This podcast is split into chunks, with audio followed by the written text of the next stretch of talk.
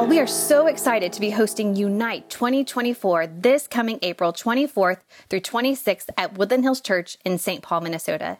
We have some amazing speakers like Brian Zahnd, Marlena Graves, Issa Ebombolo, and Jenny Waldron joining us. Unite 24 will explore the prophetic church, four ways a church renewed by Jesus can surprise the world. We can't wait to see you in April. To register, head to jesuscollective.com forward slash unite or click the link in the notes below. Welcome to all those out in podcast listening land. It is I, Paul Walker, one of your hosts here at the Jesus Collective podcast, and a warm welcome to you. It's such a joy that you have hit play on this exciting discussion we're going to have today.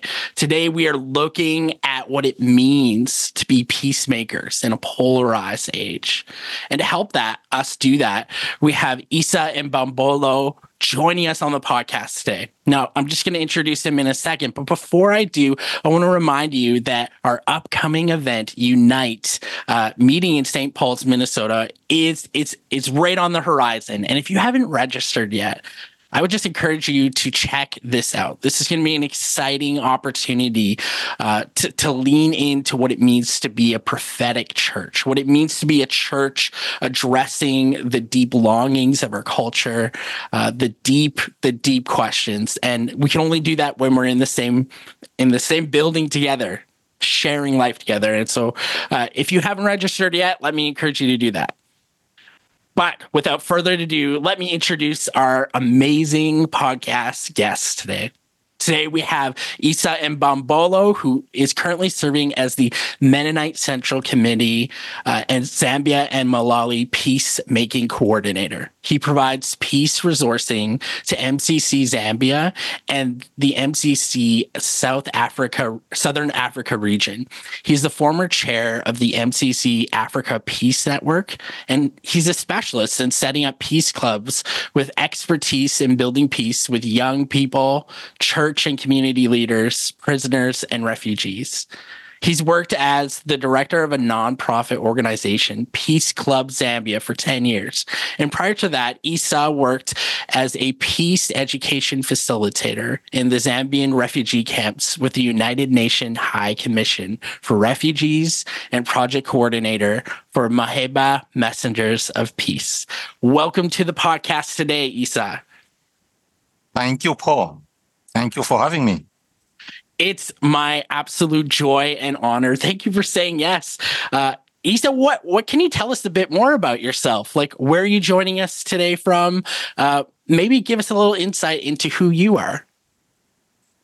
Paul, thank you so much for the question. I'm joining you from uh, Lusaka. Lusaka is a capital city of uh, a country in a southern African region called Zambia and uh, I'm originally from uh, Democratic Republic of Congo, from Eastern Province, mm. and uh, I live in Zambia with my family, and I'm working with uh, MCC Mennonite Central Committee, Zambia and Malawi as peace building coordinator. Mm. How long were you in the Congo, and what brought you to Zambia? Um, I was um, raised in Congo and grew up in Congo. Uh, though I was born in Burundi and then crossed back again after a few years uh, while I was still a baby in Congo. And that's why I did all my education and I started working there as um, a teacher, uh, math teacher. And then war broke in Congo. And uh, because of my safety, mm. I decided to cross the borders and uh, found myself in the Republic of Zambia. How old were you when you left a war stricken situation and journeyed to Zambia? Oh, I left Congo when I was um, 30 years old. Okay. Yeah. And what did that feel like? Like there's conflict raging around you. You're 30 years old. You have to essentially flee your country and start your life over. Can you can you give us a window into what that experience felt like?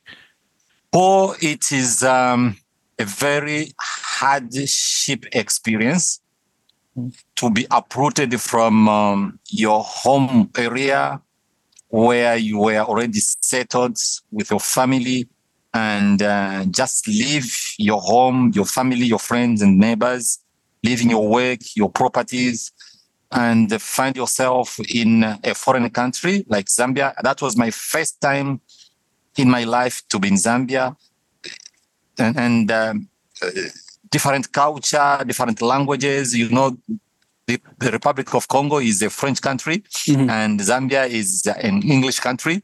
So, and that part of Congo I'm coming from, we don't have any local language which has a connection mm-hmm. or similarity with uh, Zambia. So all was new, and uh, it was not an easy experience to live in a foreign land. Yeah, were you married at the time? Did you have any kids? I was? I was not I was not married by the time by that time okay. and I was still single. So I married while in Zambia and I married a citizen of Zambia. And okay. Um, we have one child.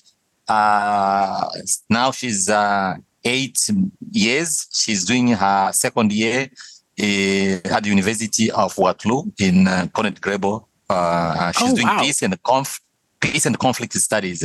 She's Faraja Kape Pasadi. She's uh, living in Waterloo.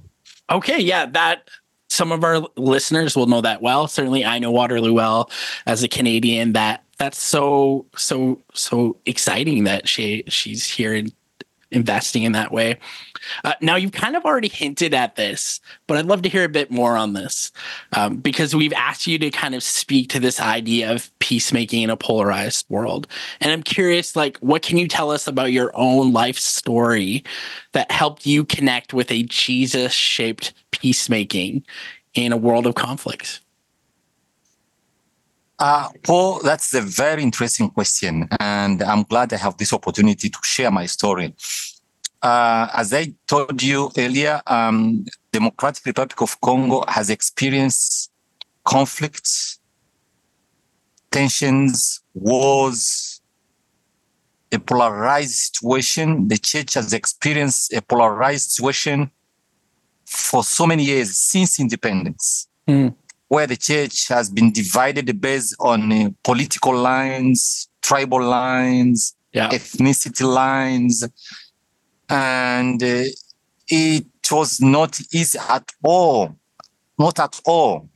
You find uh, Christians are meeting together on Sundays to pray, to sing, and when the, the service ends, everyone has got his own political ideologies and uh, people are, are, are scared to talk about it and it is not really it was not a good experience because i lived in a divided society mm. and um, this is what motivated me to join peacemaking so mm. when i came to zambia i knew i'm uh, I'm, I'm running away from my security for my safety but i i just thought uh, uh um, at a high school for a few years, for three years, and I resigned and joined peace studies. And this is how I started my peace making uh, uh, field because uh, even when I joined, when I came to Zambia, I lived first in a refugee camp. Mm. And um, the same conflict that um, people experienced in their countries, because in the refugee camp where I was, it was a refugee camp that brought together uh, refugees from about 10 to 9 countries, different mm. countries, such as Angola, Rwanda, Burundi, Sudan, uh, uh, Somalia, Congo, Ethiopia, uh, Zimbabwe, and so on and so forth. And what was happening, even in the refugee camp where people were supposed to live in peace, the entire community was polarized, was hmm. divided mm. in small pieces. And um, there was, you know, finger pointing to say, I'm in this situation because of your tribe, because of your ethnic group, because of your nationality, because of, your religion, and so on. And people were burning, you know, uh, uh, houses for the friends, for the neighbors that they believed they are, they don't belong mm. to, to to their ideology, to their belief, and uh, this is what motivated me to join peace and um, and and dedicate all my life in peacemaking. As you describe that situation in the Congo, I can't help but reflect at how similar that some of those dynamics um, might be to some of our current realities here in North America. Certainly, even here in Canada, I think a recent study out of the University of Saskatchewan said that uh, one in four Canadians believes we're getting more increasingly polarized. And the stats in the States are even more alarming. And it seems, as you were describing, a division around politics, a division around racial lines, tribalisms. It seems it seems that too is our experience. Perhaps there was a time where we didn't experience this, you know, in a bygone time, maybe like the 90s or the early 2000s. I don't know. Uh, I wasn't really a, a, church leader at that time, but certainly it seems um, we sense the fragility here in North America. We sense the deep ways that we're we're not united in the ways that we thought we were. I, I'm curious if you could share a bit more about like you have this commitment to seeing peace. Can you share more about uniquely how a Jesus shaped way of peace is different than just peace as more like a concept out there, uh, you know, perhaps promoted like uh, in a United Nations context. How, how do you say you, uniquely, how do you see Jesus at work in this call to peace? Because I want to name there there are some movements that like they they perhaps don't lean in to see Jesus as a peacemaker. They perhaps even perhaps bless a certain side and use the church uh, to sort of baptize one tribe or one political vision can so help us understand how jesus uniquely calls you to something different than that Well, that's that question is a very important question for me and uh, it, it reminds me my experience in both approaches of uh, peacemaking um, I need to take you back a little bit. When I, I finished my uh, first degree in uh, peace, I had an opportunity to work with the United Nations High Commissioner for Refugees. And um, this work was about bringing together uh, refugees and um, mm. uh, local communities and refugees who believed to be different from one another, uh, who believed to be to be enemies. So, and um, in addition to that, I was also involved in uh, bringing peace in a different camp, a refugee camp, which was um, hosting ex-combatants. So these were rebels and ex-soldiers.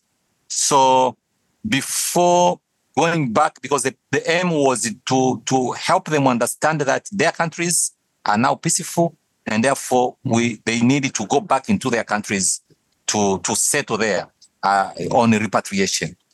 So during this period, I I used um, um, academic peacemaking uh, uh, strategies and, and how would you uh, describe was, what that is? Like, can you sh- okay. share more? How how do you define what academic peace is? That's correct. So I was given an opportunity to go into the countries of origins of these refugees who were supposed to go back and settle there. And the reason was to go and um, and find out if there is a total peace which can accommodate these ex-combatants to settle in peace in their countries. So I happened to sit in a negotiation between rebels and uh, the uh, uh, the government in place. Mm. And uh, what happened is uh, we learned on how to set up just the the mediation, you know, the, the, the round table. Who should sit where? mm. and and all those theories and who should do the corners on how to put chairs and the tables.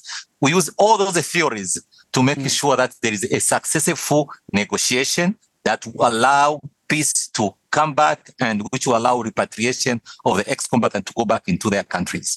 So we use all those those uh, uh um, uh, theories, and uh, the second theories was uh, to before the mediation first you use uh, um, you talk to both parties separately and then you bring them together so what happened is that the rebels, because they were losing uh, uh, uh ground, they were losing uh, in the field. So they were flexible. And what made them to lose is because their cargo delayed in coming. Mm. And therefore, they were very flexible in accepting all the suggestions. And at the end of this negotiation, they hugged each other after signing the peace accord in mm. this particular country that I will not mention for the sake of uh, of uh, confidentiality. And then, and you know, when the politicians hug, journalists are very happy they get excited. Yeah. The media is very excited. It's the photo opportunity. How, you're right. Yeah. so their newspapers, magazines, they they they sell a lot when they mm. when they they post such pictures of hug and they shake a hand. And uh, Paul, I learned that peace is just beyond the handshake. It's mm. beyond beyond the hug. So yeah. after those hugs, everyone was very happy, and mediators who were with me and other former uh, uh, uh, uh um, um, leaders were happy to see the handshake and the hugs. And this is how we we left. And uh, the news was that happy, uh, peace has resumed in this particular country. But as uh, UNHCR, United Nations High Commissioner for Refugees, was re- was preparing repatriations of this particular group into their countries. Now the uh, ammunitions of the rebels arrived. And when it arrived, again, they got guns and they started the fighting in this particular country. Again, the repatriation was stopped. It couldn't take place because this war was not uh, uh, was not ending at all. Mm. And the lesson I learned is that um, peace can only be found in the King of Peace, who is our Lord Jesus Christ. Wow. Wow. That is a because, profound lesson, right? Because what you described there is we often look for the photo opportunity. We, we want the false peace, but all that was was a ses- cessation of conflict. And that's correct. So, so stay more about that. King Jesus Jesus, yes. the the King of Peace, the Prince of yes. Peace. What? Yes. Tell us more about what you learned about Jesus's peace, as opposed to this photo opportunity piece you found before. That's correct. Um, the lesson I learned, Paul, is that uh, I learned that um, polarization is not just about uh, diversity. It's not about disagreement. It's not about uh, having or holding different views at all. Polarization is more than that. I learned that polarization is, uh, you know, the fear of the differences. The fear that of differences. Now, huh. Yes, that is transformed now into mm. us versus them thinking. Yeah. Yeah. And uh, this fear the underline of this fear is the fear of losing something. Mm. Okay, the fear of losing a certain identity. So these these are the roots, okay, of uh, of of polarization. Mm. And uh, now you can only address any conflict if you go deep into the root causes of a conflict. Mm. So from my, my, my from my explanation, you can see that polarization is not just about differences or diversity, but it's deeper than that. Mm. And um, it's identity and, uh, speaking. Like I hear you saying that's correct. It's that's identity. Correct. It's identity. Because then our identity, our foundation of self understanding is at threat. We don't know who that, we are if the difference uh-huh. comes. Wow. Uh-huh. Wow. Uh-huh. And then you create now this thinking of us versus them, mm. where you believe that we are right, they are wrong. Mm. We are good guys, they are bad guys. Mm. And uh, killing one of us is a loss, but killing one of them, it is just a mere accident. Mm. So when you have this thinking, then you you create this division. Now to address this, again, you need to go to the roots. And um, and uh, the peace that comes from Christ is founded, is rooted from love. Because uh, love, according to the book of uh, Corinthians, First Corinthians chapter 13, it tells us that love is patient. Love is kind. Love does not envy. Love does not boast. Love does not proud. Love does not dishonor others. Love does not uh, self-seeking. Love does not anger anybody. But love does not, uh, in addition to that, love does not delight in any evil, but love rejoice with the truth. Yes. Love is trust. Love is hope. Love is perseverance, and so on and so forth. So if you bring in the love of Christ, you teach the love of Christ to this polarized society, Jesus becomes the center Mm. of everything. Yeah. Jesus becomes now the main identity. Because you'll find as Christians now, we have one common identity, which is the children of God. Mm. One identity, which is uh, uh, uh, uh, uh, uh, citizens of heaven. Yes. yes. So when you have this common identity, this covers now the identity which is based on political ideology. yeah.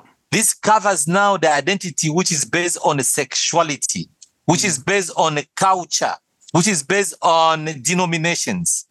And once we find ourselves as one people with one identity centered on Christ, this helps us now to see one another as one people, as one nation, as one citizen and citizen of heaven. And when Wow. people think in Yeah. this line, then this understanding breaks stereotypes, perceptions about Yeah. others, and and so on and so forth.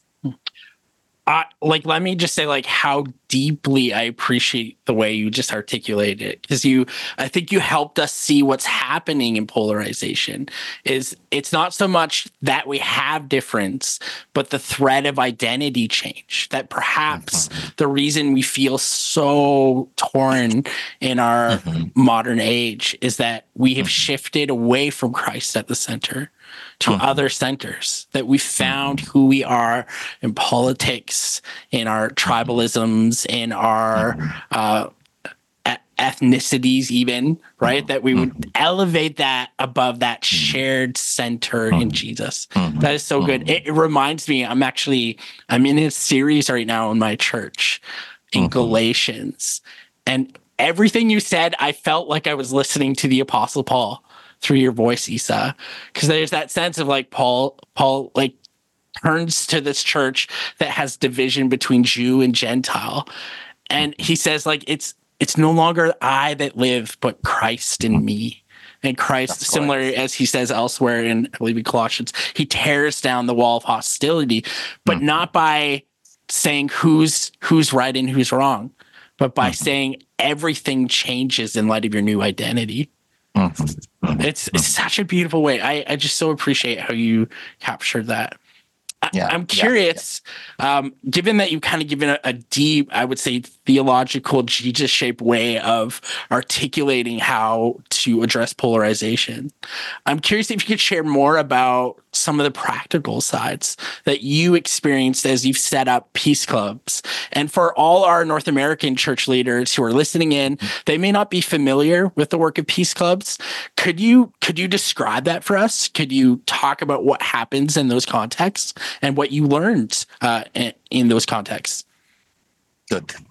Uh, Paul uh, Peace Club is um, a tool that uh, we use. Uh, it's an education tool that we use to bring about uh, peace building in a society that is polarized.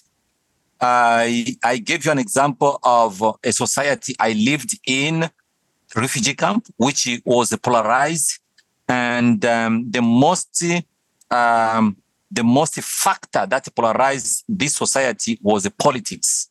As I told you to say, when uh, refugees run away from their countries, they carry these uh, uh, uh philosophies, ideologies, mm. because uh, politicians they they need people, and for them, the most the strategy they use is to divide in order to rule, yeah, and and and and and and and and, and have power. So um, I, I learned that in, in this context, uh, this community was polarized based on a political, and uh, the society was divided in four different groups. Mm. So the first group considered themselves as uh, the group from the left, and others from the right, and others centrist, and the fourth felt like I, I, I should not belong to any group. Because even their countries they did not participate to election. Mm. just to avoid to belong to any. As one way of uh, not to belong to any group. But still more they found themselves belonging to one group. Mm. so what the peace club does now peace club brings together because it's a platform, it's a tool that brings all these individuals that feels they have a particular identity and bring them together in a round table to have a conversation. Because what polarization does, polarization shut down communication. Mm, yeah. And and and, we and talk past each club, other. that's correct. so Peace Club does the opposite. We when when when I when I came with the initiative of Peace Club, I was inspired by the analogy of a table. As you may know, when a family meets for dinner around a table, they are not only joys, joy conversations, but they are also tough and difficult conversations that take place around this table, around the dinner. Hmm. But this does not stop us to meet as a family, to have this dinner together Mhm. and share stories that can bring joy and bring, you know, uh, uh, some difficult and tough conversations or topics. Mm. So, but at the end of the day, we all believe that we are people from the same family and Yeah. we need to discuss these issues. So, this is the analogy I can use uh, as uh, the explanation of peace clubs. So peace clubs bring together all these different uh, factions, if we can call them, Yeah. together and have a conversation. And this conversation is a, a- a very respectful conversation where we we we we encourage people to be good listeners Mm, despite having different opinions, different uh, uh, understanding, different uh, belief, perceptions, but uh, we encourage people to talk mm. Yeah. and, and identify the need of everyone and identify the fears that I was talking about. Mm. Okay. So that everyone can know why my friend is experiencing this fear. Because uh, this fear, as I said, it is it is caused by the loss of something. And then it creates fear. And this fear now brings anger. Yeah. And this anger is manifested outside anger because of the differences.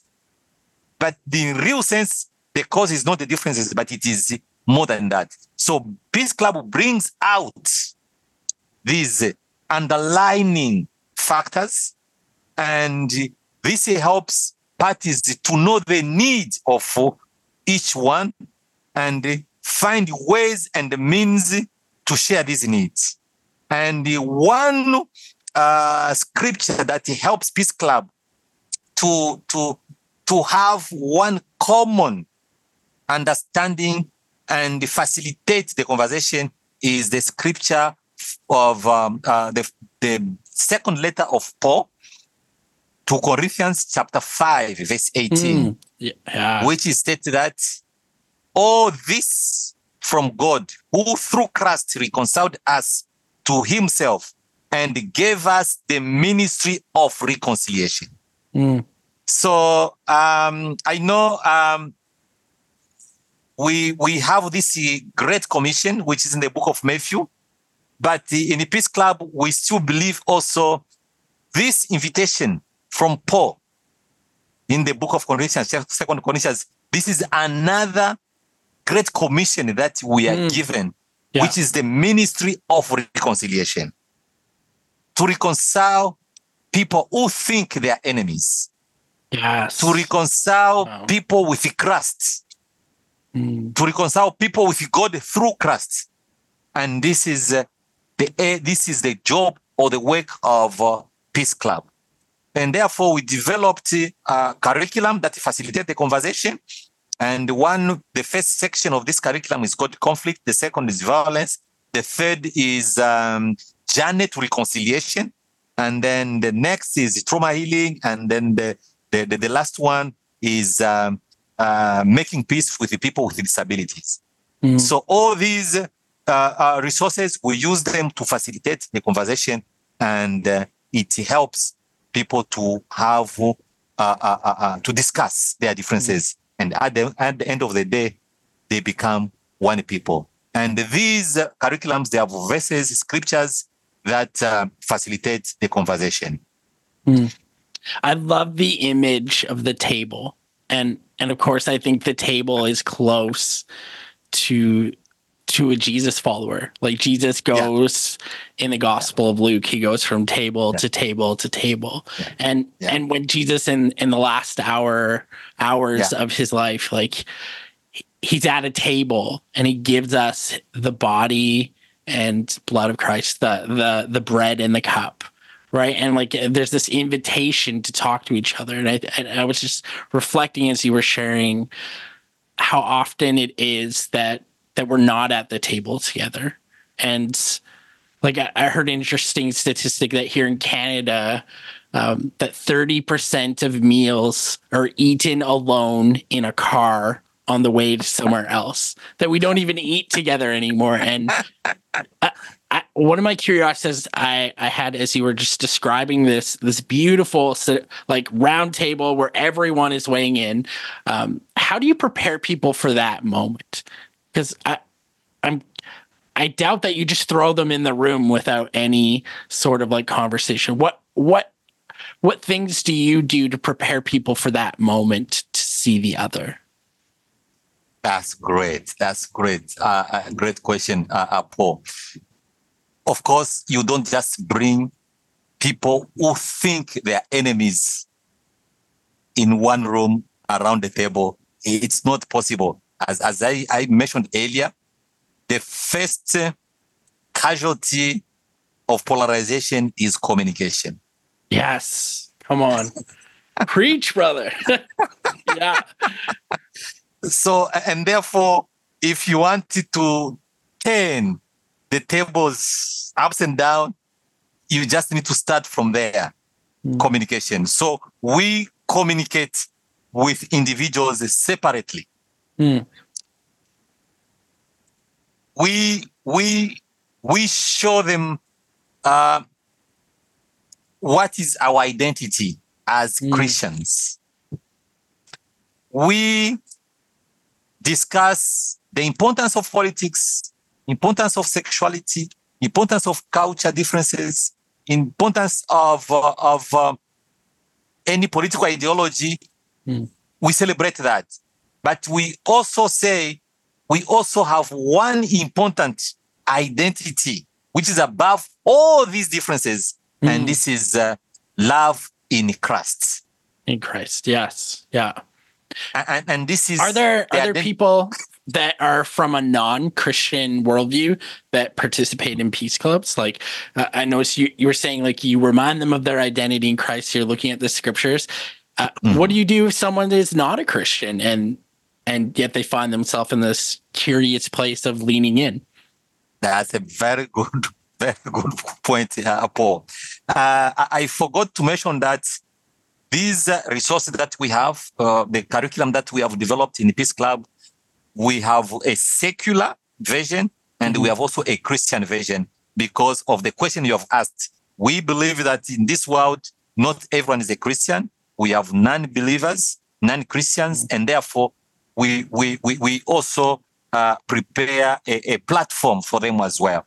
So uh, what we have learned, uh, uh, Paul, is that um, though someone may not be a person of faith, but peace is one commodity, is one aspect of life that everyone enjoys. Yes. It is the yeah. hope of everyone around the world, whether you are a person of faith or not.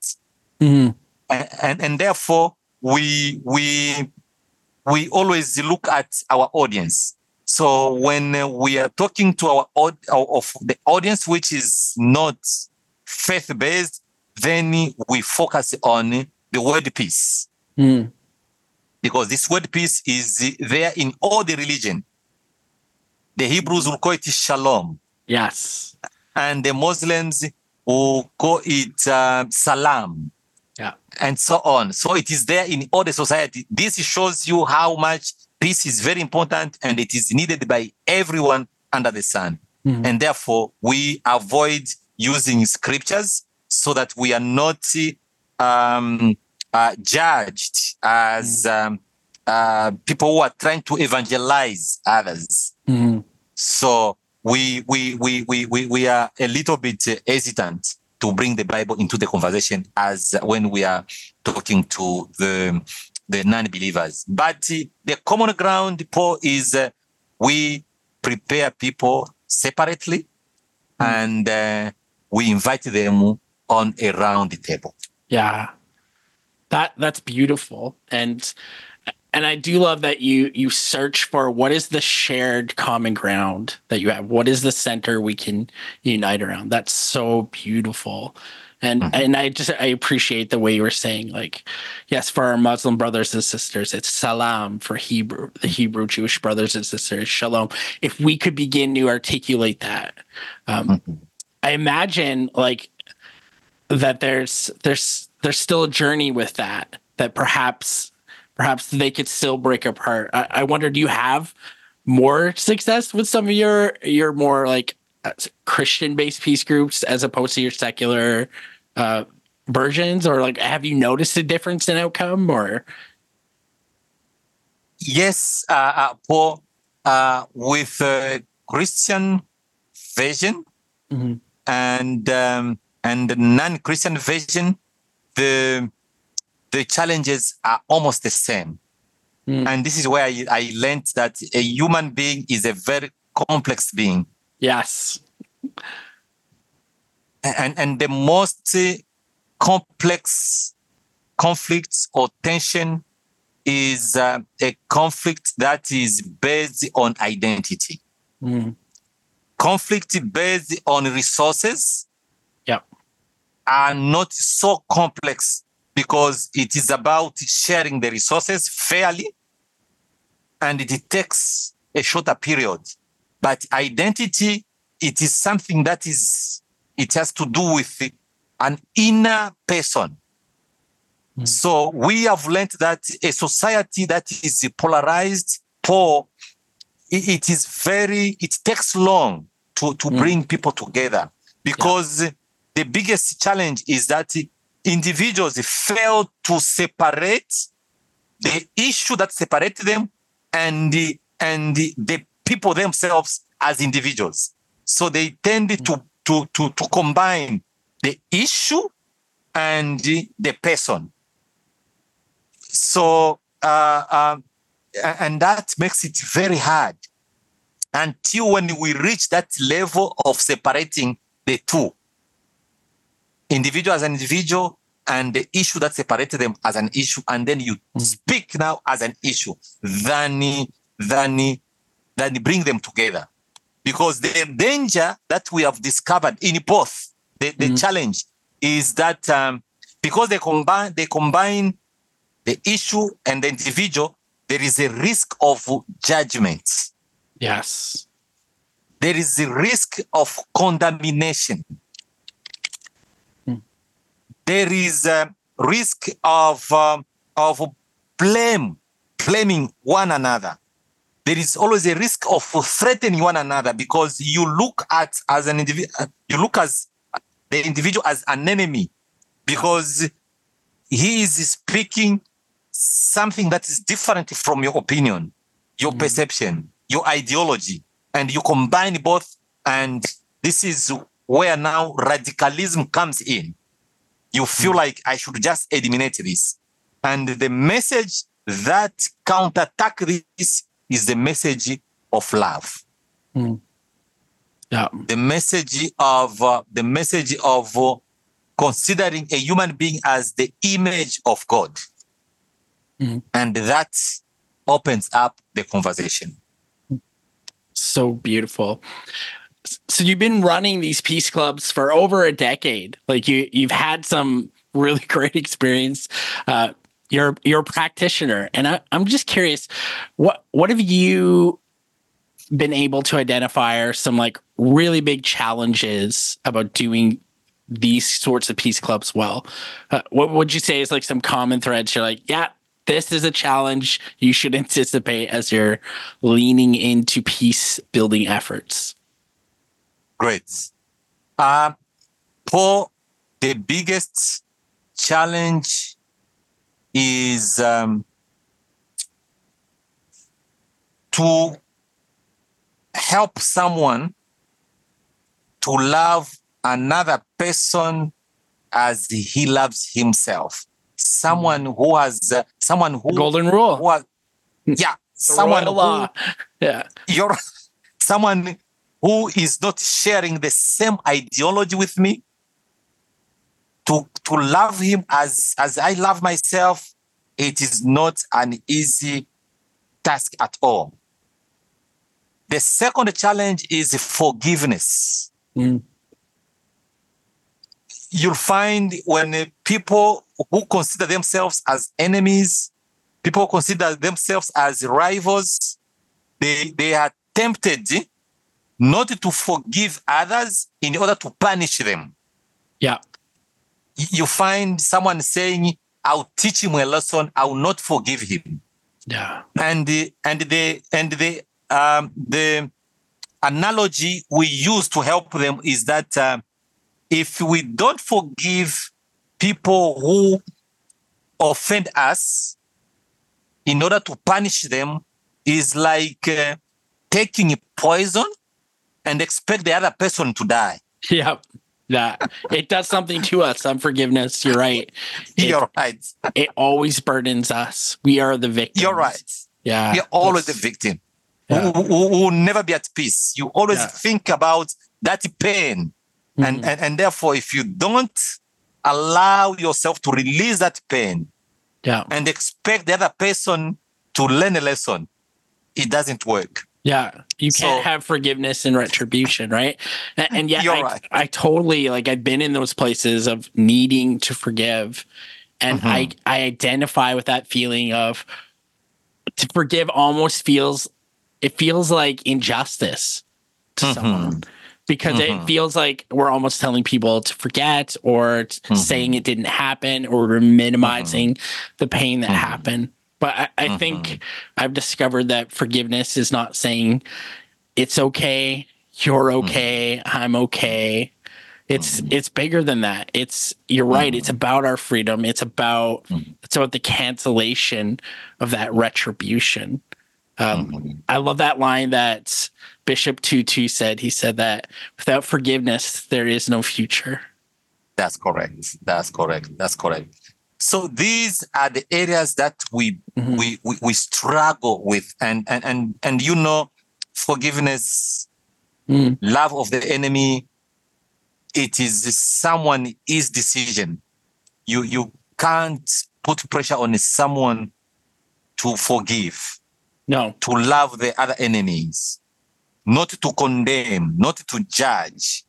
So these are some of the temptations that are in this round table.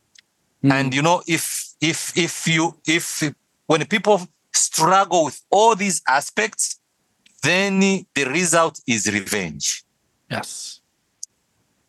So and this does does create a cycle of polarization in the church, in the community, and in the nation.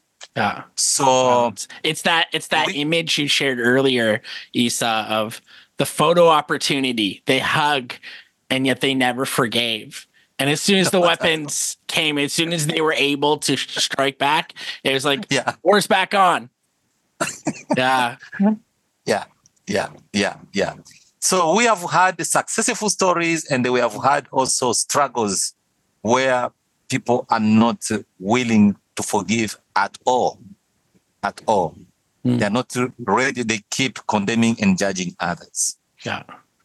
So you've talked a lot about like you're you're doing a lot of work in refugee camps. You find yourself leaning into the areas post conflict, like things have fallen apart, and you're addressing essentially uh, those that have been wounded by the shards of ideology and hatred for brother and sister, and you were meeting with them um, and helping them see each other through the lens of love around a shared table where forgiveness is possible, where new futures Yeah. are possible. Yeah. So you're addressing it at that end. Conflict has happened, violence has happened, and you are Yeah. weaving together this beautiful Yeah. re- reconciliation. Reconciliation. I'm curious though if you could speak a bit to churches that want to address it before before the conflict happens. How can we be proactive?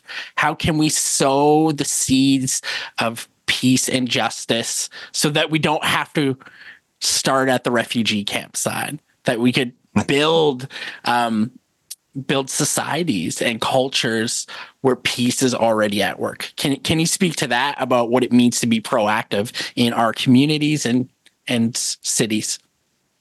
Great. Um, for the best approach in peace building is uh, to be proactive. Mm. And um, Wage there is, peace. uh, yes.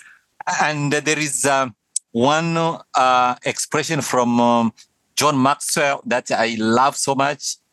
John Maxwell says um, it is always good to prepare than repairing. Mm. So Yeah. preparations is better than reparations. Mm. because uh, preparations it is proactive. It is cheaper. It takes a shorter period. And it takes less resources. But uh, reparations it's expensive. It takes long. It takes a lot of resources. And it, there is no guarantee that it will work out or not it work or it will not work out. So there is no guarantee at all. And therefore your question is very very important because it is about preparations Mm. before the conflict uh, uh, uh, uh, uh, before conflict occurs. So one of many approaches that i've learned of uh, being proactive is that uh, paul under the sun we are different. And we cannot avoid our differences. And No, there are so many there are so many things that makes us different. Hmm. So many. Gender some that's one. Classes. Yeah. tribes ethnicity race skin color Politics. ideologies. Yeah. and all these are there and and we no we can't avoid them. So because we are different we should expect or anticipate differences in our societies. So what is very important now because of these differences you know i i i prefer the word inclusion than diversity. Hmm. so diversity it's not just the matter of bringing people from different background people who are different from us bring them in one group and get satisfied this is not enough Mm. so there is the need of including Yeah. everybody in the decision making by so doing we will result into inclusiveness where people feel like we have a common goal a shared goal. And when you ask one of them what is uh, the mission, they always say our mission, our goal, mm. our purpose. So there is that word of our because the people have been included, and there is this inclusiveness in the diversity. So, and that's way different people, than tolerance, right? Because tolerance would say, like, just just get over your difference. Uh, uh-huh. Whereas, like that welcome, that you know, as Miroslav Volf would say, inclusion and embrace, uh, yeah. or exclusion and embrace. But this idea yeah. of like they are my brother, they belong yes. to me. This is my sister. Yes. Yeah. Yes. Yes. Way different than a Western liberal value of tolerance. That's correct. Yeah. In fact, uh, uh, uh, Paul, I prefer replacing the word tolerance with acceptance. Yeah.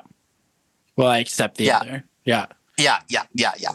So when when when people feel included, mm. when feel, when people feel accepted, then they feel the sense of belonging. Yeah. And by so doing, you are reducing the grievances. Mm. So you are solving a conflict before it happens. Yes. And this is one of uh, many strategies of being proactive in uh, in avoiding polarization in any society. Mm. I've seen this in a refugee camp in Malawi where I went to open peace clubs there. Yeah. This worked very well. I want you to speak to our North American context as well as you can. Like you shared with me before I hit record that you've been here before. You stayed in my my home city here of Winnipeg. Uh, so you said it was a bit cold. So that's yeah. not surprised. Uh, but like currently for many church leaders in North America, I'm also thinking about like specifically the United States right now. They're they're in the brink of what's you know the this cycle of polarism maybe in ways that they've never encountered before. Um, and and uniquely it's a, an election year in the US so it brings out even more of the charge otherness of you're not this and you're not this.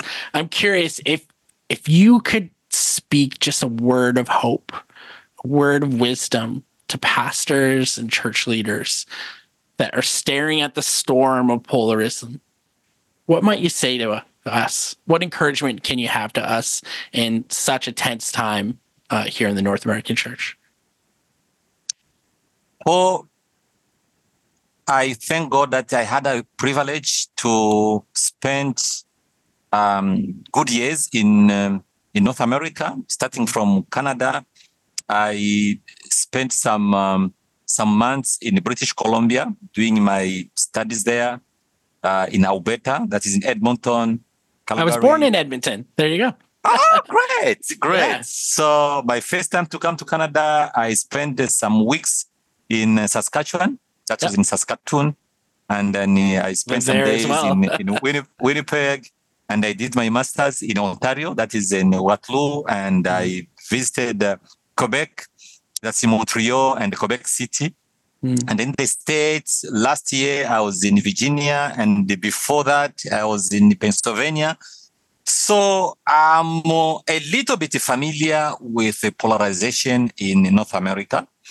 And um, as I said earlier, um, we are different and these differences will still be there. We will not run away from them at all. As long as we are in this world, differences will be there. Yeah. Differences based on politics, differences based on on sexuality, differences based on um, uh, uh, theological perceptions and faith, and so on. So the list is long. So, what I would do say is that despite these differences that we have, and uh, which uh, uh, uh, at the end they create identity where people call themselves, we belong to this faction, we belong to this far end, right, left, central, and those who feel like they are independent and, and so on. So you know, we, we can't avoid these differences. But one word of hope is that we have one identity which is above all these identities. Come on. Yeah. and and this is uh, this is uh, children of God. Mm. This is identity about uh, being citizens of heaven. Mm.